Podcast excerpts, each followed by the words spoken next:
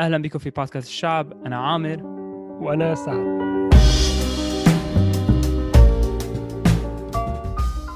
ضيفنا اليوم شاب من مدينة حمص تم تصنيفه كواحد من صناع التغيير من أجل الهجرة والمهاجرين لعدة أعمال أهمها تجمع الشباب السوري.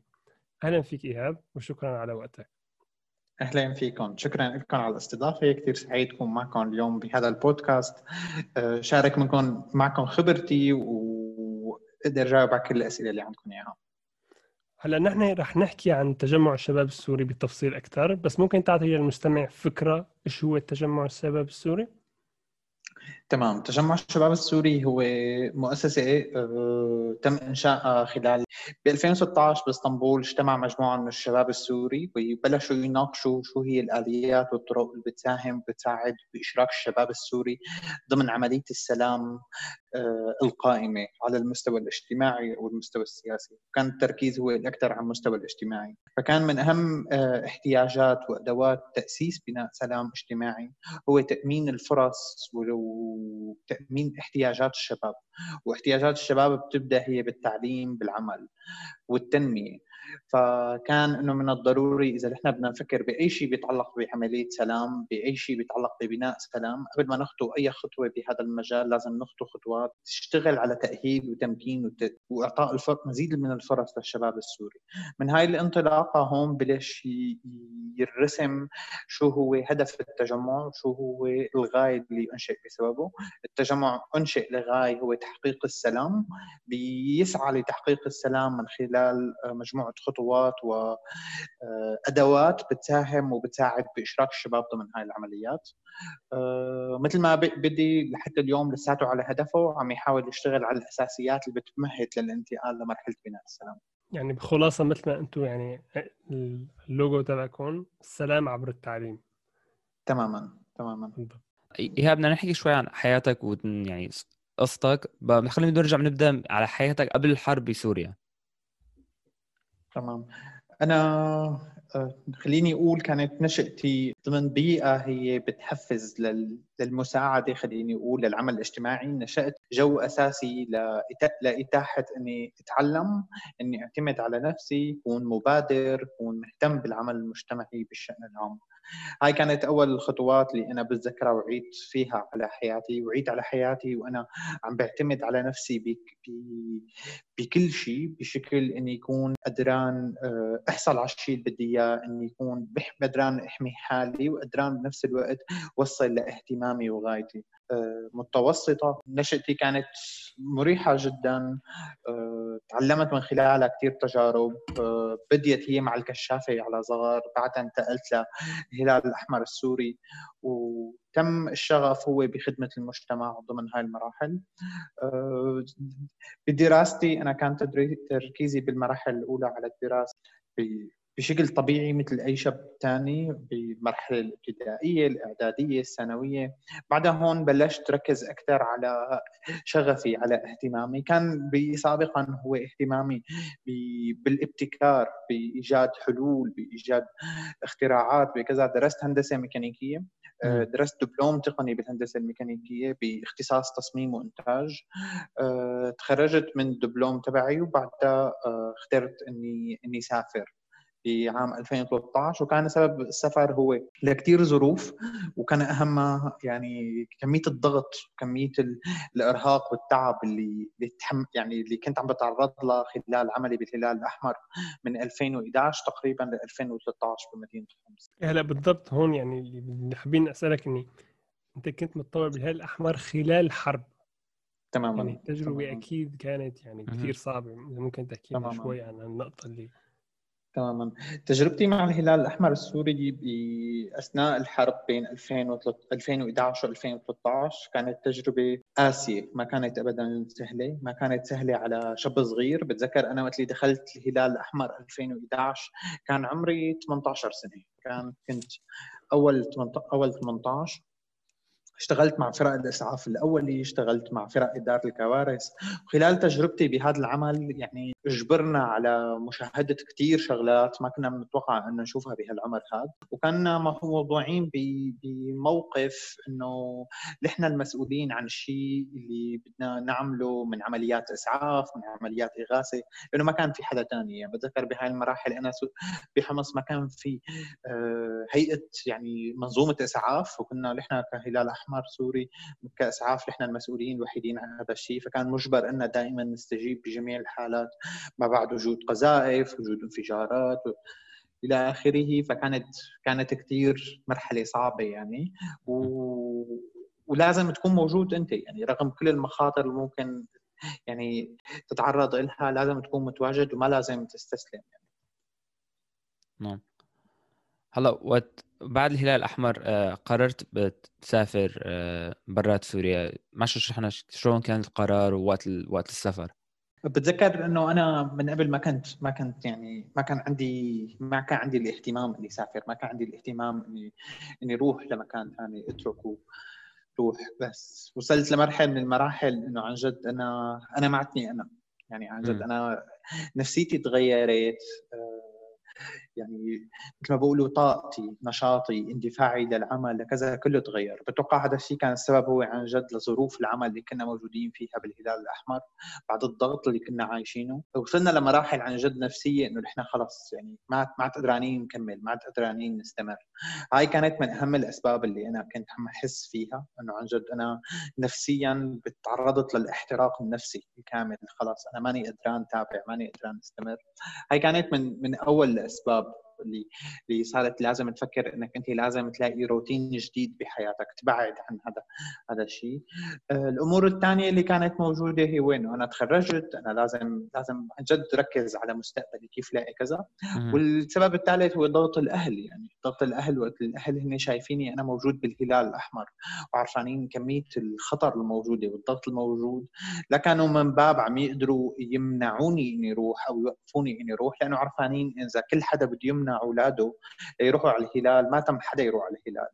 فكانوا يعني خليني أقول مستسلمين للأمر الواقع، إنه إيهاب جزء من هذا الشيء. هو بلش كان لو ما بدنا إياه يروح كان لازم نخليه يبلش من الأساس، فما عاد كان إلهم سلطة، فكان دائما عندهم خوف، عندهم شيء. فكان الضغط عليه هو ضغط غير مباشر إنه حاجة يكفي، يعني إنه ما في داعي تتعرض لشيء أسوأ يعني لحتى تتم مستمر وكذا. وبنفس الوقت بلشت تشوف إنه بلشت فرص تنفتح قدامك، هالفرص يعني كمان هي كانت بوابة أمل صغير بعد كل شيء أنت ما تعيشه نفسياً من ضغوط وكذا.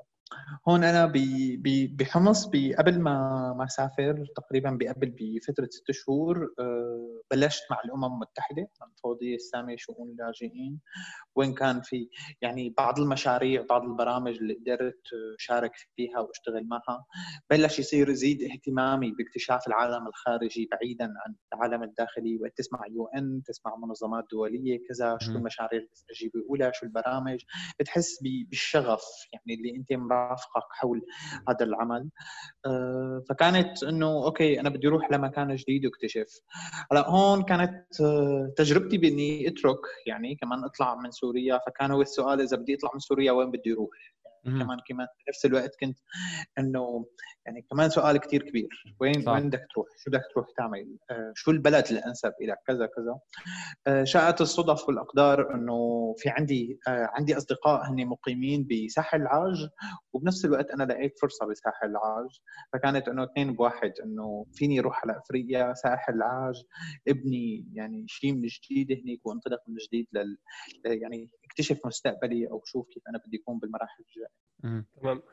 قضيت شو قضيت بساحل العاج او كوت ديفوار، شلون كانت تجربتك خلال يعني بيئه كثير مختلفه عن البيئه اللي كبرنا فيها اذا بدك تقول؟ تماما تماما. أه، تجربه كثير انترستينج، كثير كثير يعني مثيرة للاهتمام بجميع تفاصيلها وجميع جوانبها. آه، أنك تنتقل من من مجتمع لمجتمع، من بيئة آه، مختلفة تماماً عنك لمجتمع مختلف تماماً عنك، ل... يعني بجميع جوانب الثقافية، الحياتية، الناس اللي حواليك، الأكل والشرب، العادات، المواصلات، كله مختلف مية وثمانين درجة، كوكب آخر. كان هذا الشيء كثير انترستنج انك تفوت تكتشف شيء جديد، ابدا ما خطر على بالك، ابدا ما خطر لك انك تكون هون. أه، تحس بالمسؤوليه بشكل اكبر، بمسؤوليه وجودك بهذا المكان. أه، قديش انت صار عليك مسؤوليه تتعلم لغه جديده، اللغه هي فرنسي بساحل العاج كانت، فانت مضطر تحكي تتعلم فرنسي لانه الناس هنيك ما بتحكي انجليزي يعني ولا بتحكي عربي، فانت مضطر انك تتعلم هاي اللغه لتقدر تتواصل معهم. انت مضطر تبلش تكتشف عادات وثقافات جديده لتقدر تعيش مع هدول الناس، تتعايش مع هدول الناس. اوقات التعايش والعيش هو مو انه انا بدي اعيش معهم بنفس البيت، بس انا بمجتمع من حولك. على القليله اذا انت ماشي بالشارع وشفت عم يعملوا شيء تفهم هدول ايش عم يعملوا هيك، شو هذا الشيء بالنسبه لهم، شو هذا التقليد بالنسبه لهم، تفهم اذا في عندهم احتفال، تفهم بالنسبه لهم الاكل الشعبي الموجود مثلا منتشر بالبيئه بالكوميونتي هنيك، تفهم هي وهذا شو من شو مصنوع، فينك تاكله ما فينك تاكله. فكانت كثير تجربه جميله لمده إحدى عشر شهر تقريبا تقدر تكتشف فيها كل هذا الشيء، وبنفس الوقت كانت كانت البلد هي بحاله يعني استعاده يعني انتعاش فيها. كان البلد هي عم يواجه كمان ازمه سياسيه، صار فيها انقلاب عسكري ب ألفين واثني عشر وكانت عم تواجه مشاكل، وكان في قوات حفظ سلام يعني بشكل كامل، كان في بعثه للامم المتحده، مشاريع كثير عم تشتغل على مستوى البيئه، مشاريع كثير عم تشتغل على مستوى التعليم، على مستوى التنميه. فكانت بيئه يعني كانت تجربه كثير مميزه، وانك انت تطلع كمان تطلع افريقيا يعني تتخيل تشوف يعني السفاري، الادغال، بتشوف الغابات، بتشوف المحيط وكوكب اخر يعني عن جد بكلمات ثانيه. كانت تجربه كثير جميله، فيها بعض التحديات. كان من اهم التحديات هو موضوع السكيورتي، الامن بحد ذاته، كيف تحمي حالك هنيك، كيف تبقى يعني محافظ على حالك ما تتعرض لاي لاي شيء من سرقه، من قتل، من اي اعتداء. بنفس الوقت كانت موضوع الامراض، تحمي حالك من الامراض. للاسف افريقيا لحد اليوم فيها الملاريا، يعني انصبت بالملاريا مرتين، كانت تماما تجربه ما ما ما ما سهله بهذا الجانب، بس يعني بالتم يعني الى سيئاتها والى سلبياتها. بعد بعد إحدى عشر شهر بتوقع اني قضيت الوقت الكافي.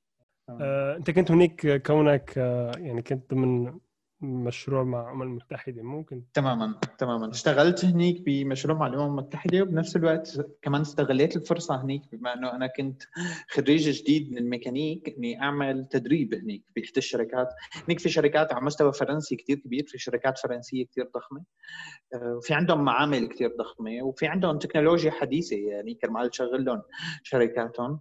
فكانت كمان تجربة جيدة بالنسبة لي إني أعمل تدريب هنيك بنفس المجال اللي أنا درست عنه، وساعدني كمان هذا التدريب لاكتشف إنه هل هذا هو المجال الصح لإلي، هذا المكان اللي أنا عن جد بدي أشتغل فيه بعد ما أنا أنجزت مجال أكاديمي وكذا. فكانت تجربة كتير مهمة من حيث التدريب والعمل وكتير تجارب يعني.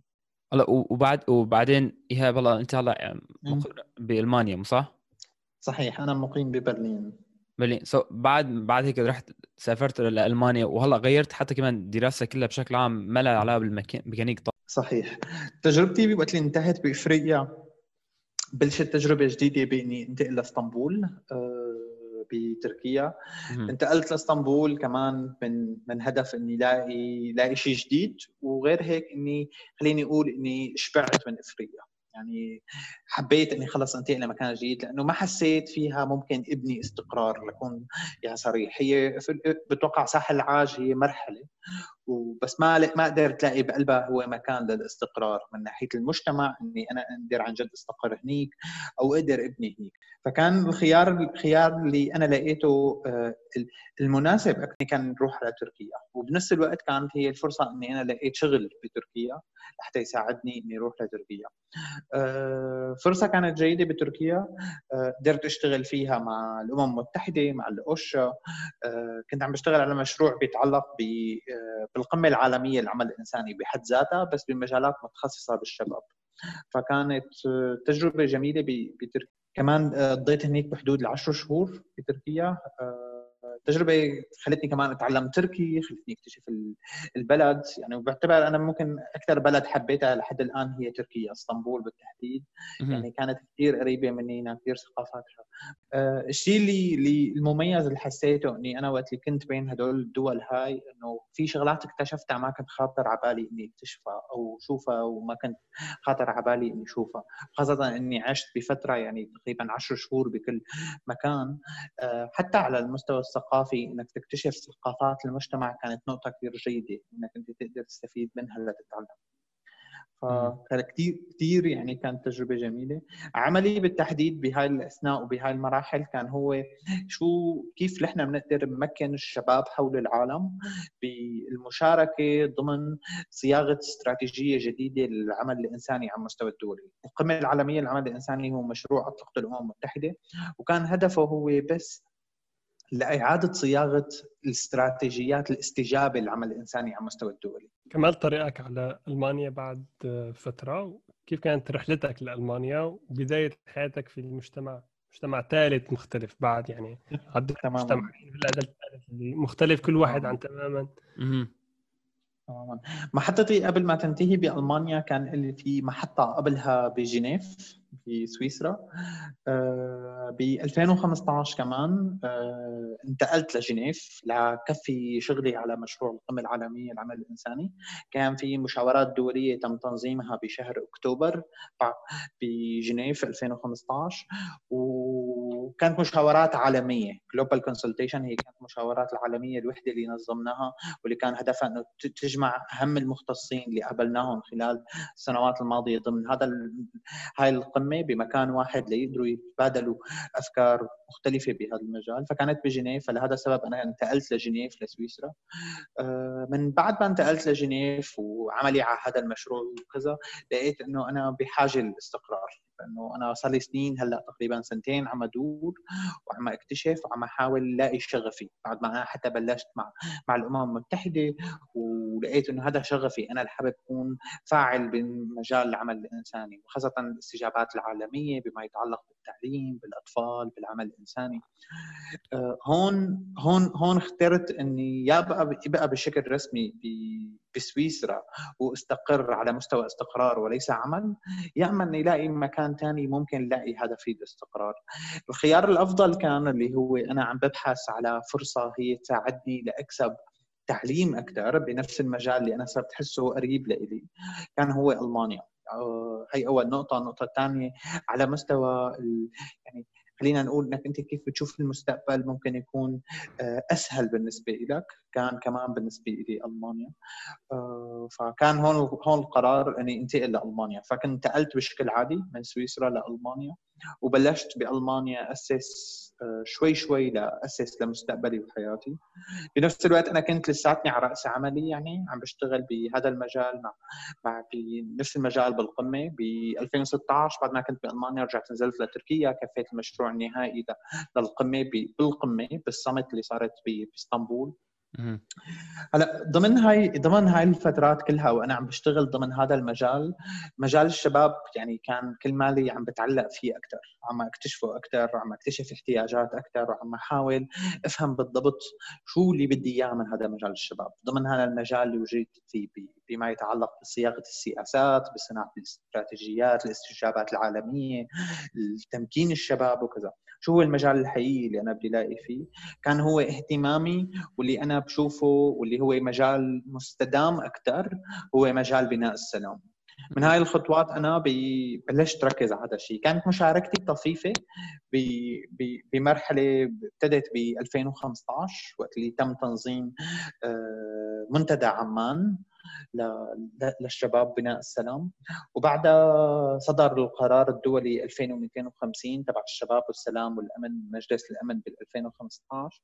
هون بلشت يتوضح لي أكثر إنه شو شو مستقبل هذا هذا هذا هذا المجال، شو مستقبل بناء السلام بهذا الشيء، وقديش أنا قدران ركز عليه واستخدم الخبرات اللي كسبتها وأكسب خبرات جديدة بما يتعلق ببناء السلام لسوريا. فمن هون من هاي الخطوات بلشت أنا ركز أكثر بعيدا عن المجال الإنساني كإنساني لمجال بيتعلق أكثر بعملية السلام بحد ذاته، وبلش يصير تركيزي اللي أكبر حول السلام المستدام، شو هي أسس تمكين سلام مستدام، واللي هي صارت النقطة إنه إحنا ما بدنا بس سلام مؤقت مزعزع بأي لحظة ممكن ينهار، وإنما كيف إحنا بدنا نبني أسس من هلا تساعدنا للوصول للسلام المستدام وتمهد لأي يعني لأي عملية سلام وتوصلنا لهذا الشيء.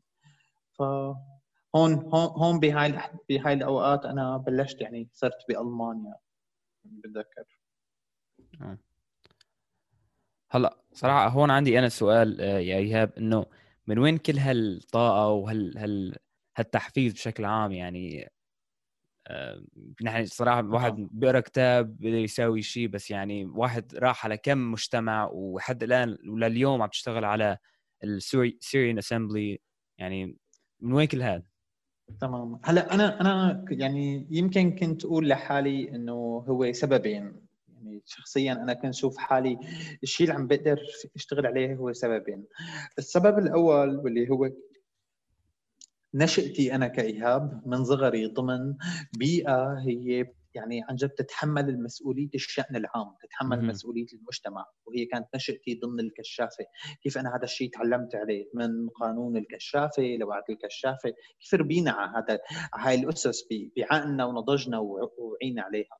تمام، هي أول نقطة كانت موجودة لي. النقطة الثانية الموجودة لي بتوقع هي مثلي مثل أي شاب سوري، بما أنه نحن أغلبنا تغربنا وبعدنا عن عن حياتنا الأساسية، حياتنا الطبيعية، عن أهلنا، عن رفقاتنا، فنحن كان بحاجة نلاقي شيء نفش فيه، خليني أقول تعبنا، نفش فيه غربتنا، نلاقي شيء نقدر نهرب فيه من الواقع اللي عايشين فيه. هروبي من الواقع تبعي أنا بشوفه دائما أنه هرب باتجاه أنه أوكي أنا بدي أهرب أن يكون مشغول لحتى أكون عم بهرب. كان أنه أنا كل ما عم أكون مشغول أكثر بمكان عم أحسه أنا عم يعطي للشباب أكثر، عم أحس بالهدوء أكثر، عم أحس بالسلام الداخلي أكثر. فكان أنا بحس هذا هذا الشيء اللي عم يطلع هو ردة فعل، عن جد ردة فعل اللي إحنا عم نعيشه، وأنا بالتحديد عم أعيشه بعد كل شيء غربي يعني عشناها وكذا. فهذا هدول هن بحسن أنه دائما الدوافع نحو هذا الشيء. أه بتوقع كمان نفس المبدأ وجودي ضمن أماكن مختلفة أه على مستوى المهني أو على مستوى الحياة. يعني مستوى المهني وقت لما أقول اليوم أنا كإيهاب يعني أه ممثل عن الشباب بالمنظمة العالمية للحركة الكشفية، المؤسسة اللي أنا نشأت فيها بصغري. اليوم أنا مم... يعني واحد من ممثلين الشباب على مستوى العالم بهذا المجال. وجودي بهذا المكان بغض النظر عني كإيهاب أو البوزيشن اللي أنا بحمله هلا، بس وجودي بهذا المكان يفتح لي فرص أكبر لحتى أني أقدر أجيب شغلات جديدة فيد فيها الشباب المقابل. فبتلاقيني وقت اللي بتسحل لي فرصة أنا قدامي بحاول أستغلها، لأنه بقدر من خلالها أسحب لشيء جديد ساعد فيه البقايا الموجودين بسوريا. فوجودي بالمكان ضمن هاي المؤسسات المختلفة عم يعطيني فرص أقدر أمكن فيها وأشتغل عليها أكثر. فبتلاقيني دائما بإيدي شغلات جديدة أو بإيدي أفكار جديدة بدي طبقها على هاي الكوميونتي اللي أنا بنيتها سيريان يوث أسمبلي، بدي خليهم فيني فيدهم فيها بهاي الأفكار اللي عم تخترعها. بتوقع كمان وجودي بأماكن يعني مثل وجودي ببرلين. برلين يعني حتى تصنيفها هلا يعني كحاضنة للستارت ابس، حاضنة للمشاريع الاجتماعية الريادية الكذا، أعطاني الفرصة كثير لأني لاقي فرص جديدة لهدول الشباب يستفيدوا منها من خلال أني أنا أشتغل عليها. هاي النقاط كلها بتحسها أنك صارت مسؤوليتك، لازم تشتغل على هيك شيء وتوفر هيك شيء وتستغل هاي الفرص اللي قدامك لصالح هدول الشباب. فبتوقع هاي هي أهم الأسباب اللي عم تخليني دائما مندفع ومثابر بإني أشتغل دائما على شيء جديد وحل يعني مشاكل جديدة. تمام. هلا نحكي شوي بتفاصيل أكثر عن تجمع الشباب السوري. يعني حكيت لنا عن الفكرة تقريبا من إجت، حكينا لنا عن شلون انتقلت هاي الفكرة كمجرد فكرة من تنفيذ لصارت لا بالأرض الواقع. تماماً. هلا مثل ما حكينا الفكرة هي بلشت إنه إحنا نشتغل على عملية سلام، بدنا نشتغل على مشاركة شباب بعملية سلام، بس بنفس الوقت حكينا إنه أنا ما معقول نروح لعند شاب سوري ولو تعال نعمل سلام وهو ما عنده لا أكسس للتعليم ولا عنده وصول للعمل و... ويعني يعني كل شيء صعب. فكانت الفكرة إنه بدك أسس أرضية تبني عليها السلام اللي بدك. فأول شغلة هي التعليم. فجينا فكرنا أنه التعليم شو مستوى التعليم الموجود، جينا لنفكر على مستوى التعليم الموجود بسوريا كتعليم جامعي بسبب السنين الماضية كتير تراجع، بسبب كتير فوارق صارت، هجرة الكثير من البروفيسورية، سفر كتير من الطلاب، موضوع تحديث المناهج وإلى آخره. تجي على التعليم النون فورمال education، التعليم الغير رسمي المطروح ضمن هاي الكوميونتي وهذا المجتمع. يا أما في تعليم هو بيكلف كتير مصاري وين الشباب أوقات ما عندها القدرة تروح تشارك فيه، أو عندك تعليم هو مانو، خليني أقول حيادي، مانو واقعي بشكل مناسب الشباب تم تفاعل معه. تمام، فكانت هي الفكره انك انت بدك تقدم بدك تقدم شيء. كمان كمان نقطه اضافيه هي قديش سهوله وصول هدول الشباب لإلهم. يعني انت في شباب ما كانت عم تقدر توصل لهاي الفرص المتاحه من التعليم بسبب موضوع السفر، بسبب موضوع اجراءات امنيه، مقطوع طريق الى اخره. وكمان سبب اللي هو السبب الثقافي، واللي احنا لقينا باحد احد يعني ال... بأحد السورفي اللي عملناهم، انه في كثير مجموعه من البنات هن ما بيقدروا يروحوا على دوره لانه فيها شباب، لانه اهاليهم ما بتخليهم يكونوا بمكان معه شباب او كذا او وات ايفر. ففي في مشكله كانت انه في ناس عم تستبعد لاسباب سياسيه، امنيه، ثقافيه، بغض النظر عن شو. تمام، فهذا هذا السبب كله بلش يدفع انه اوكي انت بدك تلاقي حل، هذا الحل يكون قدران يوصل للجميع ويتجاوز هاي المشاكل اللي ذكرتها. هذا الحل بده يكون مجاني لانه الناس ما عم تدفع، وبده يكون هذا الحل عم يقدم كواليتي عاليه بالنهايه، انت ما فينك والله. فكانت هاي القمه تشغل كثير من المشاورات حول العالم على مدار سنتين.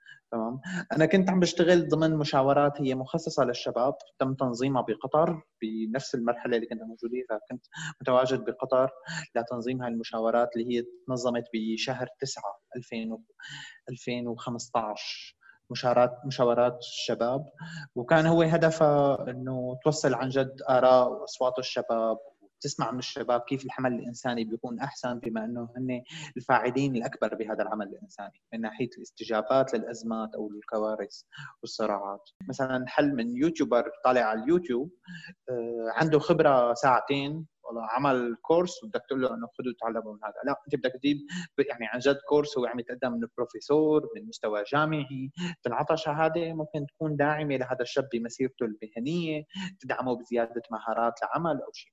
فكانت هاي الفكره كلها هي بتصب انه نحن بحاجه نلاقي حل رقمي بيوصل للكل وبيعطي الفرصه للكل. هاي نقطه كثير مهمه، بيعطي الفرصه للكل. لقينا كثير منظمات بيعملوا مشاريع بيستهدفوا فيها عشرة، وكأنه الشباب السوري هن عشرة.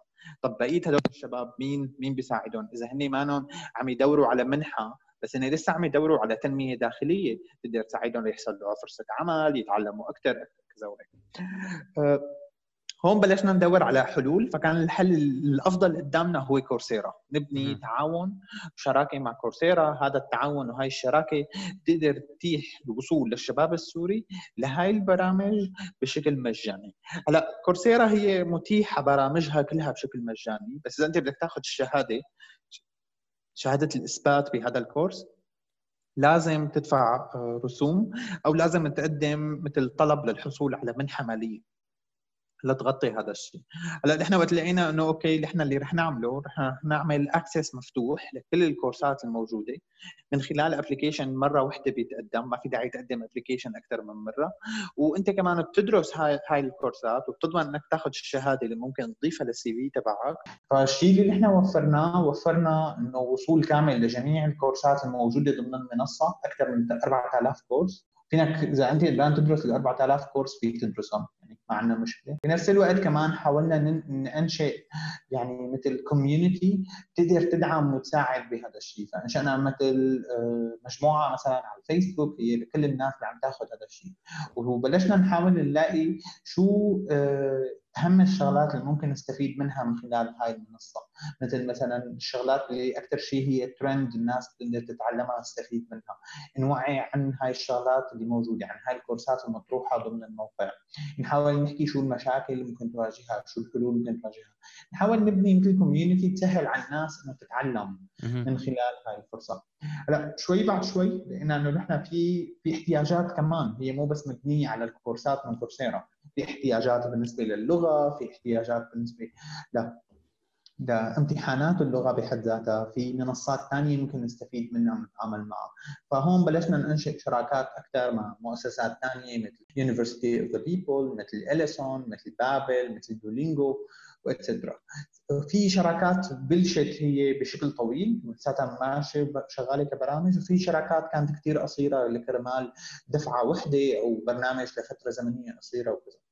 هلا بنفس الوقت نحن عم نحاول نشتغل على اول جانب انه نشتغل مع الشباب بتوفير ارضيه واساس لعمليه بناء السلام من توفير تعليم، وبنفس الوقت نحن اذا بنشتغل على بناء سلام بحاجه لنتجهز لهي العمليه. فبلشنا نشتغل اكثر على بيس بيلدينج اديوكيشن، كل شيء بيتعلق بالليدرشيب، كل شيء بيتعلق بالادفوكسي، كل شيء بيتعلق بالتفاوض، كل شيء بيتعلق بالبوليسي بيبر. هلا هاي هذا التدريب هذا القسم بلش يصير مختص وخصوصي اكثر لمجموعه من الناس اللي هن مهتمين بهذا المجال، وليس انه هو كورسات مطروحه بشكل عام لانت تستفيد منها باي مجال، لانه انت ممكن تكون كشاب ممكن تساهم بعمليه السلام بانك ممكن تأيدها بس، بس فيك كمان انت تساهم بعمليه السلام انك تكون نشيط فيها، انك انت تكون ضمن الشباب اللي عم يشتغلوا بحملات المناصره على هذا الشيء. فكان في دائما مستوى المشاركه ضمن هاي العمليه دائما مختلف، فحاولنا نركز على الفئه اللي ممكن تشارك بشكل عام كلها، حاولنا نركز على فئه هي ممكن تشارك بشكل خاص واللي هي تشارك مباشره بهاي العمليات وهالاجراءات. ضمن هذا المجال مثل ما حكيت نشتغل على ادفوكسي، نحكي على على مواضيع بناء شراكات على هذا المستوى، بناء برامج تعليميه على هذا المستوى، اتاحه فرص تدريب على هذا المستوى، بيتعلق بالسلام بحد ذاته.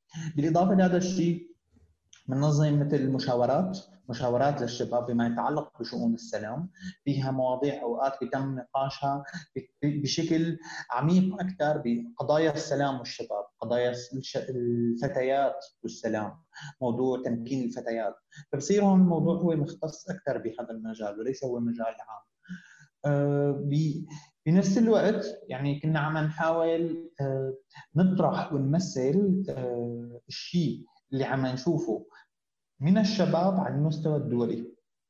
يعني على سبيل المثال بكثير مؤتمرات عالمية بتصير أو ندوات عالمية بتصير، بيتواصلوا معنا بيجربوا يسألوا إذا أي حدا بيقدر يشارك ليقدم يعني مثل رؤى وأفكار بشو الشباب السوري عم يعاني، شو عم يساوي، شو عم يشتغل، شو كذا. واللي إحنا من هون بنبلش نصيغ ونشتغل على شيء نقدر نقدمه، نحكي خلاله عن أوضاع الشباب السوري. مية بالمية ما ما حدا ما حدا بيمثل الشباب السوري، كل حدا هو بيمثل الفئة اللي قدران نوصل عليها، بس بنفس الوقت فينك تشتغل على دراسات عامة مثل تقييم لهذا المجتمع وتقدمها للمجتمع الدولي تحكي فيها عن أوضاع هاي الفئة.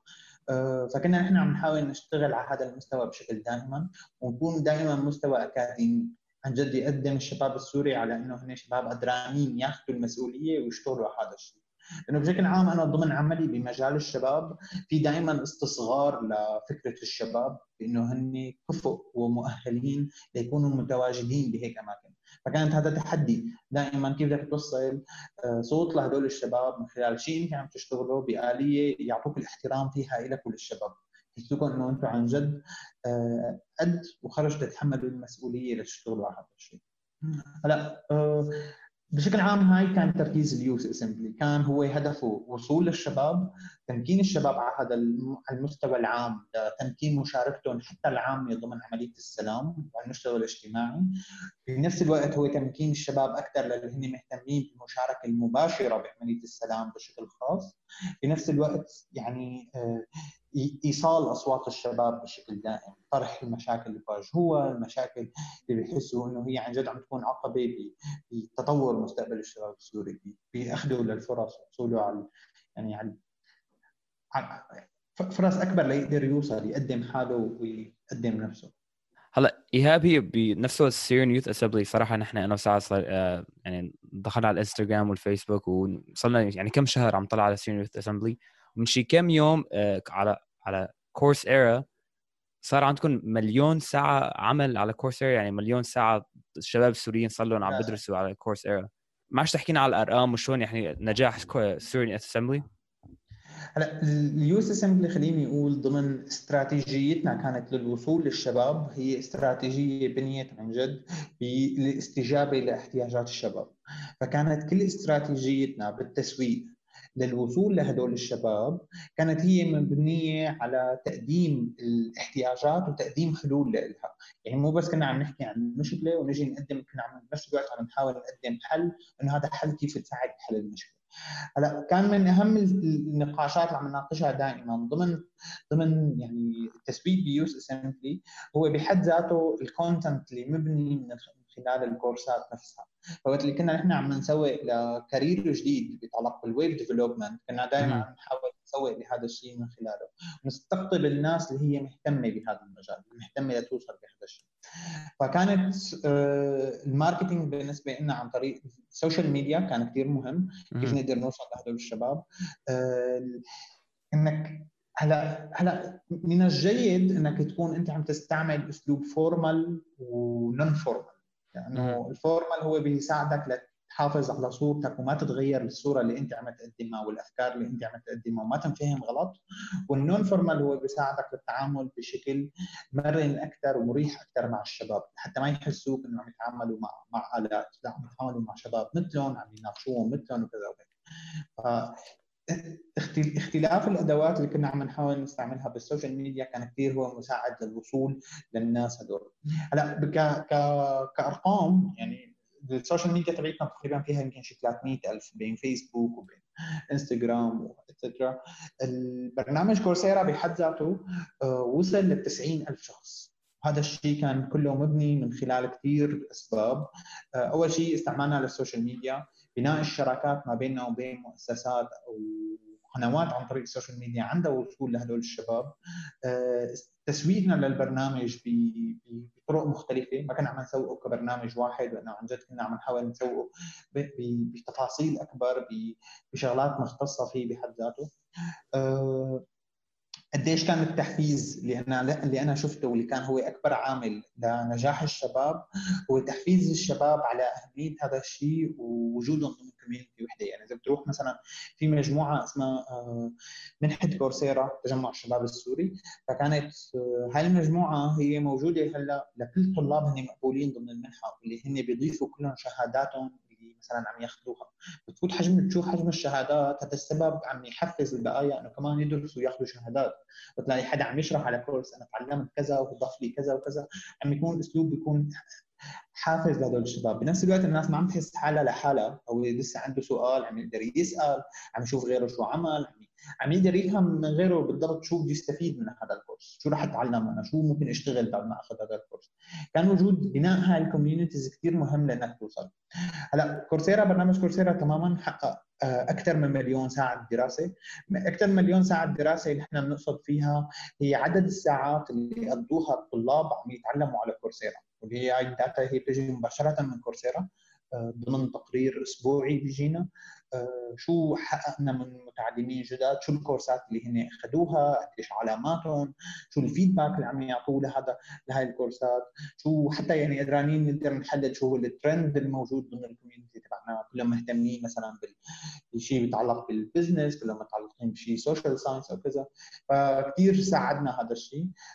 تحقيق الارقام انا بشوفه هو شيء شيء جميل، شيء شيء كثير حلو، وبيدل كمان على قديش هو في حاجه، في احتياج لهدول الناس، الناس عم تحاول تسعى وتتعلم وتهتم وتستفيد، فيعني نحن كثير فخورين بهذا الشيء وبيحطنا بمسؤوليه اكبر، يعني وقت اللي انت بتشوف انه انت عندك مليون ساعه انت حققتهم خلال ست سنين لبرنامج انت اطلقته، فبتحس بمسؤوليتك تجاه هذا المجتمع، المجتمع مهتم حابب يتعلم، ما هو اللي احنا عملنا هذا الشيء ما حدا دور علينا، العالم اوريدي عندها اوبشنز ثانيين او كذا او شيء. أه وبلشت انا يعني يعني بصراحه يعني نبلش ندور كيف بدنا نعطي شيء ذات قيمه على السوشيال ميديا، انه اوكي يعني انت الشيء اللي كنا عم نحاول نعمله انه اوكي نحن اذا بدنا نبني مبادره جديده او بدنا نبني صفحه جديده او بدنا نبني جروب جديد، انه اوكي انا شو عم اقدم للشباب بشكل حقيقي فيزيكال بايدهم من خلال السوشيال ميديا، انا ماني عم اقدم له بوست لحتى طلع عليه لايك، ولا عم بقدم له بوست ليكتب لي عليه كومنت، ولا عم بقدم له بوست ليعمل لي شير. لا، انا عم احاول اقدم من خلال السوشيال ميديا شيء حقيقي بايده ممكن هو يضيف له عن جد، ممكن هو يعمل. يعني ما حاولنا نعمل يعني كوميونيتي عم ننشر ارتكل، اوكي طب هو قرا الارتكل وبعدين بده شيء اكثر من انه ارتكل يقرا، فكان هو هذا دائما الهدف.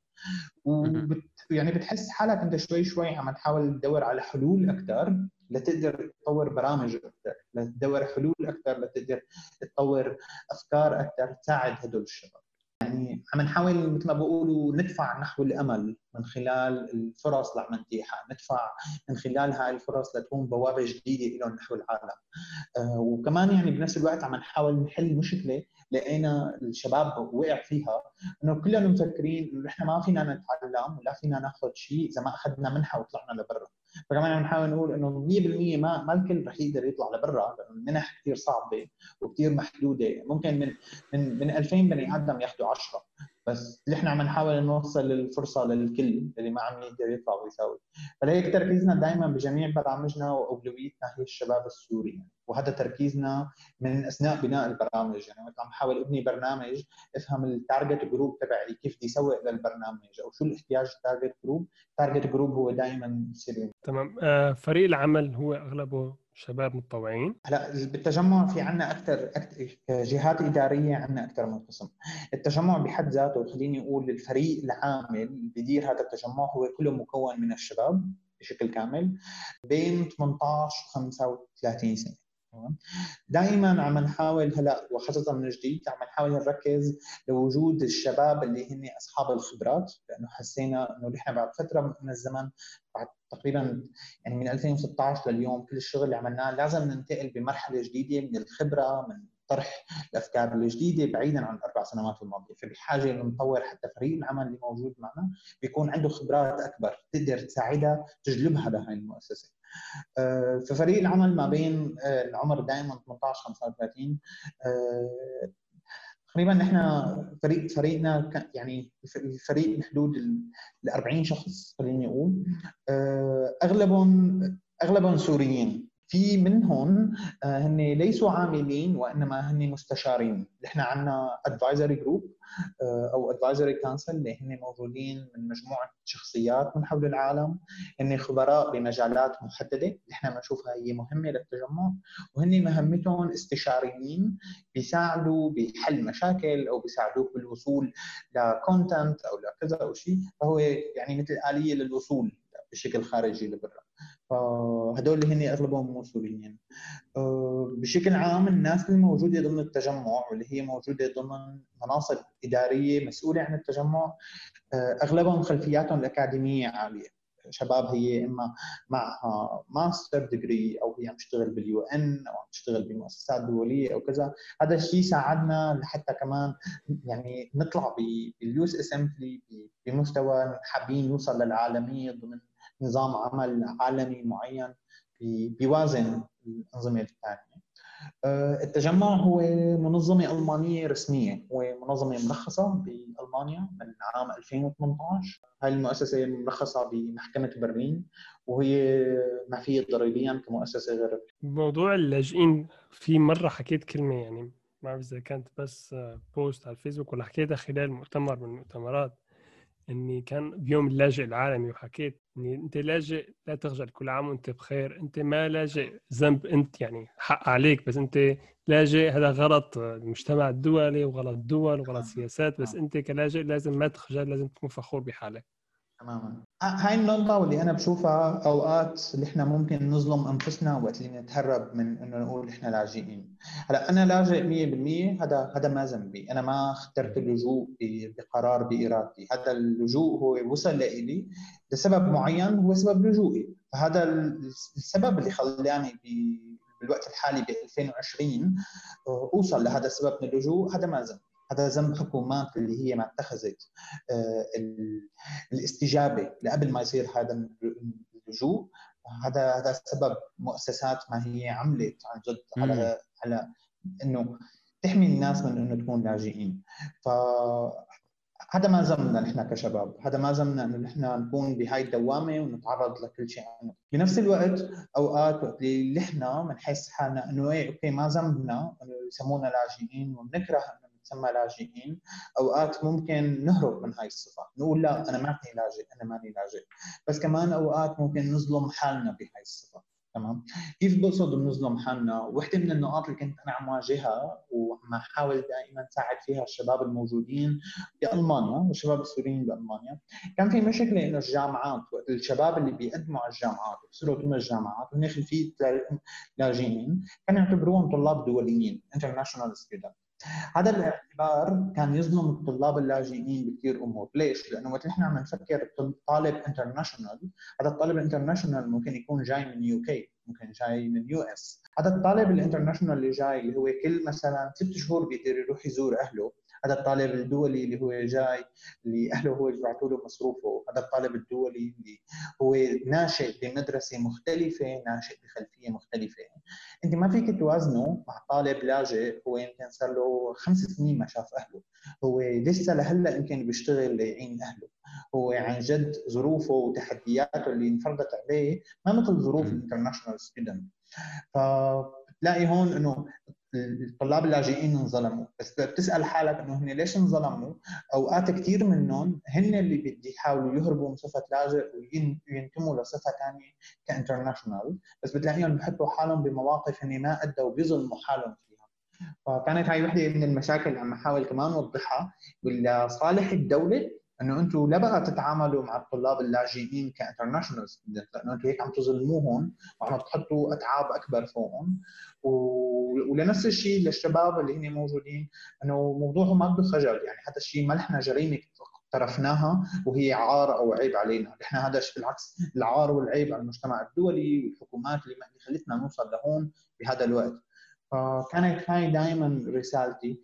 بالعكس يعني انا اوقات كثير بحسها انه هو بالعكس هو هو هو فخر، وبنفس الوقت مثل نقطه لتعير فيها الحكومات انه شوفوا ناس بهالخلفيات التعليميه، ناس بهالخبرات، ناس بتعمل واحد اثنين ثلاثه وهن لاجئين، فعيب عليكم انه يكونوا ناس بهالشؤون هاي بتكون لاجئين. وصراحه ايهاب يعني حتى كمان يعني انا بامريكا مثال باخذ حتى كورسز يعني على كورس اير بس عشان اطور مثل السي في نفسي، وسمعت انه على اليوث اسمبلي وبشكل عام انه شلون اللي عم تساعدوا الشباب السوريين بالعالم بشكل عام، وكورس اير بشيء يعني انا واي واحد او اي واحد تاني بكورس اير كلتنا نفس بعض، كلتنا عم ناخذ نفس الصف، كلتنا عم نتعلم نفس الشيء، وكلتنا ندخل نشتغل نفس الشيء. سو صراحه يعني كثير انا صراحه فخور بهالموضوع، وشكرا كثير على على المبادره اللي عم تشتغل عليها. بس هلا عندي سؤال لك يا ايهاب، شلون بتشوف حالك يعني بعد خمس سنين؟ يعني هلا عم تشتغل هالموضوع المواضيع ويعني في كثير شباب بتسمعوا على قصة إيهاب، شلون بتشوف حالك على خمس سنين؟ وأي شيء خرج تقول لهم للشباب اللي عم بتسمعوا على الموضوع بحيث إنه خرجوا يساعدوا سيريان يوث أسمبلي، يساعدوا مجتمعهم، أو بأي يعني أي أي نوع من الأدفايس خرج تعطيهم للشباب؟ تمام تمام. هلا انا كيف بشوف حالي كايهاب آه اليوم، كيف بشوف مستقبلي للخمس سنين الجايات؟ هلا آه خليني اكون صريح مع حالي، انا خلال المرحله الماضيه اشتغلت كثير على حالي لاقدر ابني مهارات معينه تقدر توصلني لشيء معين. آه بلشت هاي المهارات من المهارات الاداريه، كيف عن جد انا اكون عندي خبره بالاداره، باداره المؤسسات، باداره آه المشاريع. آه كمان رافق هاي الخبرة هي الخبرة الدبلوماسية ضمن مجال عملي كان مع الأمم المتحدة ومع المنظمة العالمية للكشافة، أو بمجال الأدفوكرسي أو كذا، مجال الببليك بوليسي صياغة السياسات العامة، بمجال إني عم بدرس علوم سياسية، عم أحاول ابني خليني أقول مسار مهني إلي محدد اللي هو عملي ضمن السياسة بشكل عميق أكثر، بشكل يركز على احتياجات تتعلق بالشباب، تتعلق بالسلام. فبتوقع أنا بشوف حالي بالمستقبل خبير بهاي الشؤون، خبير بشؤون الشباب، السلام والأمن، لأنه هذا أكثر شيء لقيته أنا يعني فيه احتياج كبير، فيه قلة اهتمام كثير، وبحاجة دائما للمساهمة والعمل، وحسيت أنه براعي كل المهارات عم أحاول أكتسبها. تمام. أه هلا انا انا جيت من خلفيه مختلفه، انا درست سابقا ميكانيك وبعدها قلبت لعلوم سياسيه وعم اشتغل بهذا المجال بعيدا عن الميكانيك، نصيحتي دائما لاي شخص بالعالم انه الحق شغفك، تمام؟ في كثير ناس هي نشأت من خلفيات اكاديميه معينه وما قدرت تنجح بالمسار المهني الموجود. انا لقيت اني انا قدران وازن ما بين خبرتي خبرتي العمليه مع اهتمام اكاديمي يقدر يعطيني فرص اكثر. فلهيك بعد ما جربت اني اشتغل بالسياسه قررت اروح اشتغل بالسياسه، فلقيت انه انا متناغم جدا ما بين اللي عم بدرسه وعم بين اشتغله، ما انا بالشرق وشغلي بالغرب مثلا، فكانت هاي كثير نقطه مهمه. أه لاقي شغفك عن جد، لاقي شغفك اللي انت بتحبه وركز عليه، ما ضروري تخلي أه خلفيتك بالبكالوريا او علاماتك بالبكالوريا هي توصلك لشيء انت ما رح تقدر تنجح فيه، تمام؟ دائما بدعو للعمل المجتمعي، يعني بحس هذا هذا الشيء الوحيد اللي هلا نحن ناجحين فيه، الشيء فالحين فيه، لانه غير هيك كله عم يكون عم يصير فيه يعني عم عم يتجه بنواحي كثير اخرى، ما عم تكون يعني رؤوفه بالمجتمع، بقد المجتمع ما هو بحاجه بسبب كل شيء عم يعني. لا تحاول تستغل المجتمع لانه يعني انت عم تستغل حالك بالنهايه، فالمجتمع هو منك انت منه، نفس الكوميونيتي. بتوقع اهتمامك، يعني الحق دائما كشب اهتمامك، هذا هذا الشيء كثير مهم. التعليم، يعني علم نفسك قد ما فيك، علم نفسك. التعليم بالنسبه لي كإيهاب يعني هو شيء حتى الممات، لانه نحن كبشر كل يوم في شيء جديد، فاذا ما قدرنا نتعلم عنه هذا الشيء رح يكون يعني نحن فايتنا. ما بيعني انك انت اذا درست بكالوريوس او درست ماستر هذا الشيء انتهى، لا، يعني بتم عم تدرس ليصير عمرك سبعين سنه، بتم بحياتك في شيء جديد حابب تكتشف عنه وتتعلم عنه. ما تفكر انه الدراسه بتنتهي ولا حياتك كطالب ممكن تنتهي، يعني فالحق شغفك وراء هذا الشيء. وخصوصي من ناحيه التعليم، يعني مثلا نحن كسوريين يعني تعلمنا يمكن حتى بنقول بالطريقه الصعبه ان التعليم هو الشيء الوحيد اللي بايدنا، يعني انت ايش ما كان عندك بسوريا ولا ايش كنت بتملك تركته ورحت، الشيء الوحيد اللي كان معك هو علمك، الشيء اللي بتعرف تعمله عن جد شهاداتك بس، اما اي شيء ثاني ما له اي يعني معنى. صحيح صحيح، هو يعني كلامك صحيح، يعني هي هي كان وقت كانوا يقولوا انه الشهاده والتعليم هو سلاح، هذا هو السلاح اللي ما بتقدر تفقده. يعني انا دائما بقولها انه انا انا انا بحياتي العمليه ما بهتم للجانب المادي قد ما بهتم لجانب الخبره، فاذا بدي فوت اشتغل بشركه ما بيهمني قديش يعطوني راتب، بس قديش انا بدي استغل الخبره واتعلم خبره منهم بتكون بمقابل الراتب، لانه الراتب اللي بتاخده انت ممكن بخمس دقائق تصرفه، بس التعليم اللي بتاخده هذا ما نبه السهوله تخسره حتى لو بدك تخسره، يعني فوين ما رحت باي مجال ثاني رح تلاقي هذا الشيء بالربط معه، ممكن تستخدم مهارات قديمه فيه. وهلا يمكن بسوريا كان كمان للاسف موضوع التعليم هو شوي اصعب من من اماكن ثانيه، واللي هو كمان اذا انت مثلا البكالوريا تبعيتك ما فيك تسجل فيها بالجامعه الا مره واحده، اذا بتاخر سنه راحت عليك، ما مثل باماكن يعني دول ثانيه ما عندها مشكله، يكون عمرك عن جد سبعين سنه وعندك اهتمام فوت سجل، ما حدا عنده عنده مشكله معك. وبالنسبه للتعليم يعني بحد ذاته كان كيف اسلوبه، كيف كيف تحديثه وحداثته، كانت هي هاي نقطه مهمه، انه قديش الناس تتم عندها عندها الشغف والاهتمام وما تهرب من التعليم، قديش تطور هذا التعليم ليكون هو مفيد.